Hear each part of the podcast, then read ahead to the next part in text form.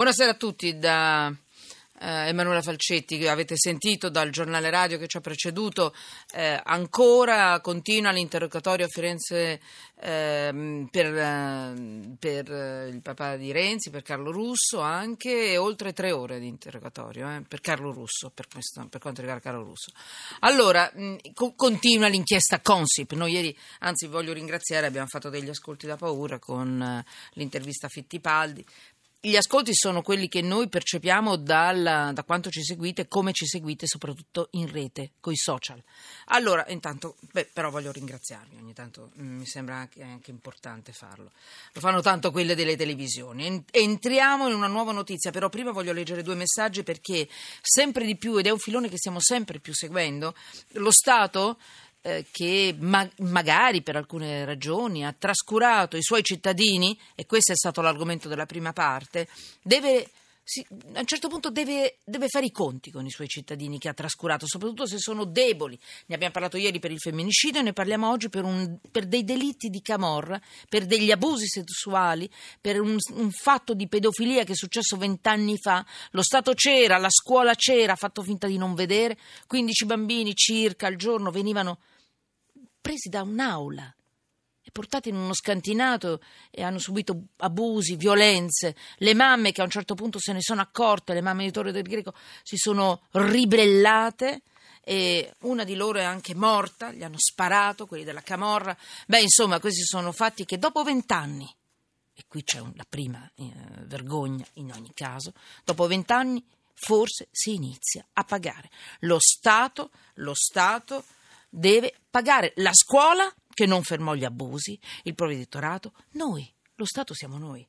E quindi il Ministero dovrà risarcire un ex alunno dopo vent'anni. È successo a Napoli, la madre Coraggio denunciò casi di pedofilia, fu uccisa nel 2000, eh, mi sembra nel 2004, sì. Beh, ne abbiamo parlato nella prima parte, ma è la giustizia prima o poi arriva. Allora, la Camorra c'entra, il primo messaggio che ci è arrivato, la Camorra c'entra, ma la colpa è delle istituzioni che non hanno controllato. Guardate che inizierà sempre di più a entrare questo concetto nella nostra testa.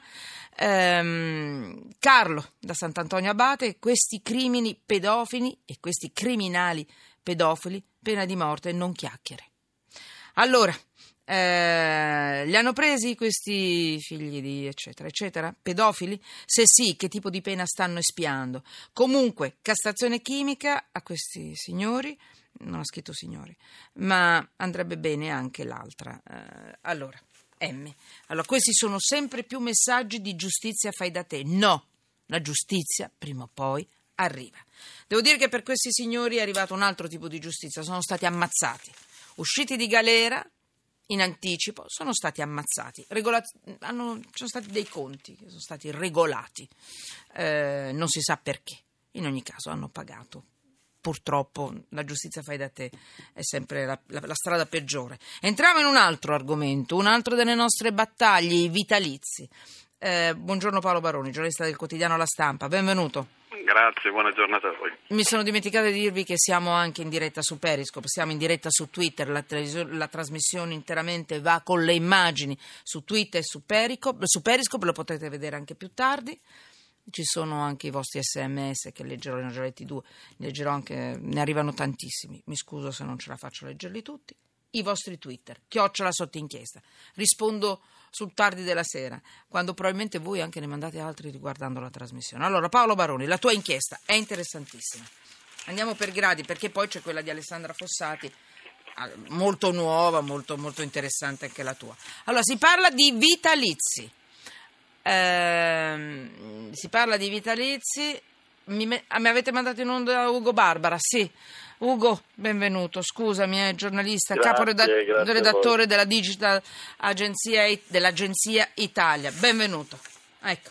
Eh, però Alessandra Fossati, poi mettetemela in onda, perché è interessante, perché con lei parliamo sempre anche con lei di vitalizi e, e non è male questo discorso della gogna mediatica. Allora, dicevo, sempre vitalizi. Eh, I vitalizi con Paolo Baroni il tesoretto degli ex consiglieri regionali. E invece con Ugo Barbara questa cosa interessantissima su come funzionano i vitalizi negli altri paesi, all'estero. Allora, Paolo, cosa hai messo sotto inchiesta? Tu sei spesso nostro, nostro Eh, ospite, sì, quindi grazie. complimenti per il tuo lavoro. Eh. Ma, eh, noi vediamo questo braccio di ferro tra i 5 Stelle e il PD su vota la mia proposta, no vota tu la mia, che probabilmente si risolverà in un nulla e genererà una polemica all'infinito, eh, fino a quando non si voterà e poi magari anche dopo. Ehm, è tutta concentrata sul Parlamento, su Camera e Senato. È vero che lì, insomma, vitalizi sono uno scandalo di vecchia data e anche una cifra considerevole, parliamo di 220 milioni di euro all'anno di spese, eh, secondo i calcoli dell'Inps eh, con uno squilibrio rispetto ai contributi reali di adesso 150 milioni, del 78 che i conti dei- delle pensioni parlamentari sono sb- sbilanciate, quindi immaginiamoci che trattamenti di favore sono stati concessi. Però c'è un altro pezzo di, di questo mondo che è quello degli ex consiglieri regionali e degli ex assessori regionali che è un po' finito in ombra ma che non è eh, meno importante perché in questo caso sono 150 milioni di spesa all'anno Quindi E- adesso non parliamo dei parlamentari, stiamo No, parlando dei consiglieri regionali dei consiglieri regionali. Va. Adesso sono in pagamento 3.538 vitalizi, cioè 2.583 pensioni e 945 assegni di reversibilità.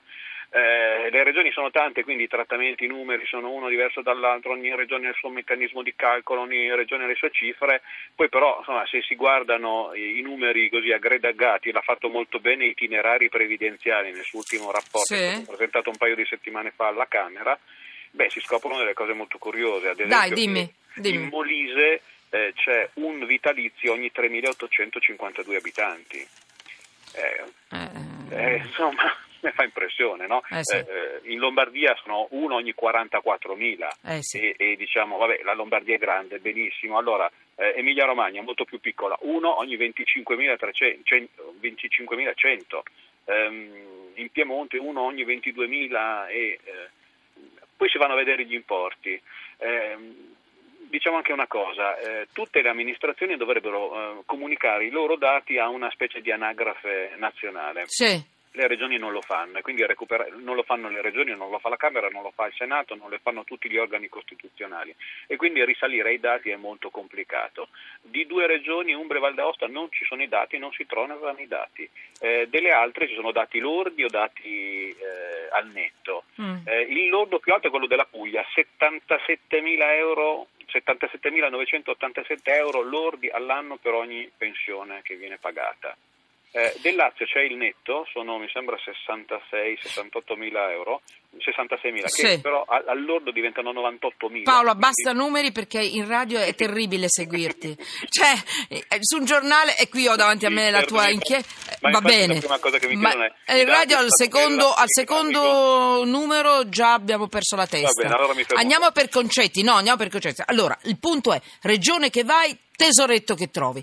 Quindi non parliamo di Camera e Senato, parliamo dei, ehm, Ma dei possiamo- comuni. mm? Diciamo pure, diciamo delle regioni, diciamo E pure delle che regioni. la situazione è la stessa. Delle regioni, allora, scusa. Se un ragionamento deve essere fatto, va fatto su tutti i vitalizi di tutto il personale politico, no? Quindi tu oggi hai parlato dei, eh, della media annuale dei vitalizi degli ex consiglieri Sì. regionali, giusto? Sì. Dei parenti, i parenti Beh, certo, hanno- prendono le pensioni eh, di reversibilità, pensioni di reversibilità eh, degli ex consiglieri regionali? loro, certo. Eh, certo. Anche questo. Eh, certo. E poi Sono un po' più basse come si sa, come sono come anche le pensioni della, della gente normale, diciamo. Ma è tutto normale? Cosa dice la regola?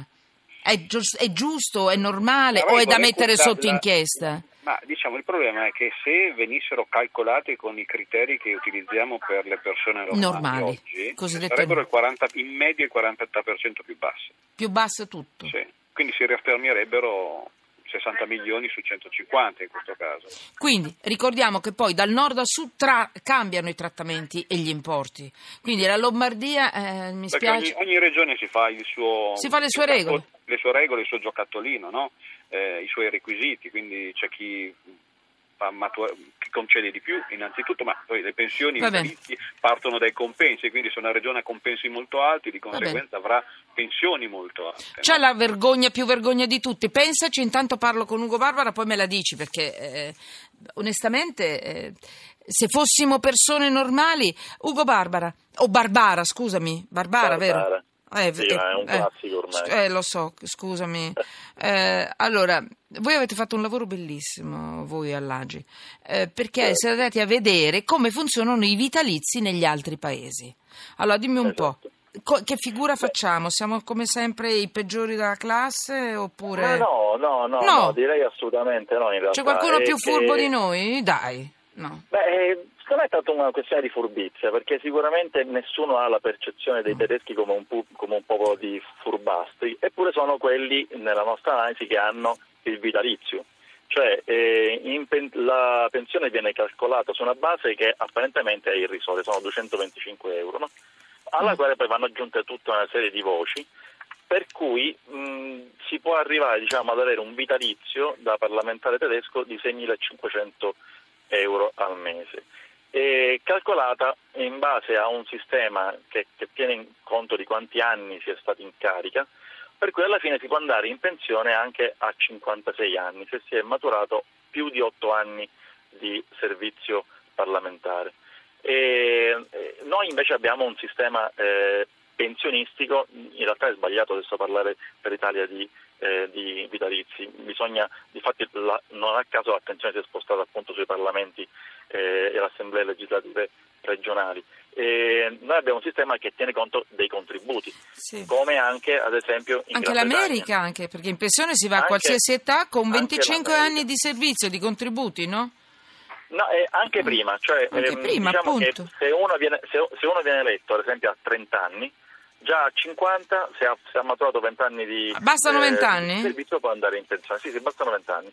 Se, se si vuole andare, no, se si vuole andare a, a 50 anni. Dopodiché Mm. se si hanno 62 anni si va in pensione anche con 5 anni di, di, di servizio. Ci sono delle pensioni d'oro, facciamo così, pensioni d'oro, scandaletto Dunque, vitalizi. ehm, Dobbiamo tenere conto di una cosa, che cosa intendiamo per pensione d'oro? Ad esempio, in Russia c'è una situazione che è sicuramente peggiore da un punto di vista eh, eh, della, della giustizia sociale, dell'equità sociale rispetto a quella dell'Italia, ma è una società talmente abituata alle sperequazioni e, alle- e ai privilegi delle cosiddette caste che ci fanno meno caso di noi. Ma lì eh, si va in pensione eh, con eh, un salario che arriva a 6.500 euro, che per un, per un russo sono eh, cifre stellari, Sì, eh, esatto. specialmente se paragonate alla, alla- alla pensione media. E, mh, quindi diciamo che in realtà in, in Europa eh, eh, scandaletti mh, no- non ce ne sono. Non ce no, ne no. sono, Eh, ce ne- li portiamo sono tutti solo- sistemi che si sono abbastanza adeguati Ah. al sistema pensionistico generale. Va bene. Eh, Paolo Baroni, c'è qualcosa che... eh, e poi ti lascio che vuoi mettere sotto, sotto Ma i numeri, i numeri degli ho già detti tutti. I numeri me li hai detti. Lo scandalo è nella scandalo. geografia del paese. Eh, Sì. Se vogliamo parlare di pensioni alte, ti, permettimi un ultimo numero. Sì. In Italia ci sono 219 persone che prendono oltre 50 volte il minimo INPS al mese. Cioè parliamo di più di 25.000 euro. Ah, però. Sono diritti acquisiti, Mm, sono, mm, mm, non lo so, però so- fanno impressione, no? Fanno impressione. Anche perché poi ci sono 15 milioni che stanno tra una e due volte il minimo INPS. Certo, voi come vi sentite con la vostra pensione sentendo queste cifre? I tesoretti delle regioni, i tesoretti internazionali, i vitalizi internazionali. Tra poco parliamo anche di una piccola iniziativa che mh, così mh, forse verranno pubblicati eh, il- le foto segnaletiche, le foto di chi voterà no all'abolizione dei vitalizi. Vedremo un po' se è legale o meno, ma è molto costosa. E più avanti anche del- dei redditi dei nostri politici. Allora passiamo dalle pensioni alla gogna mediatica e poi più tardi anche ai redditi dei nostri, dei nostri politici.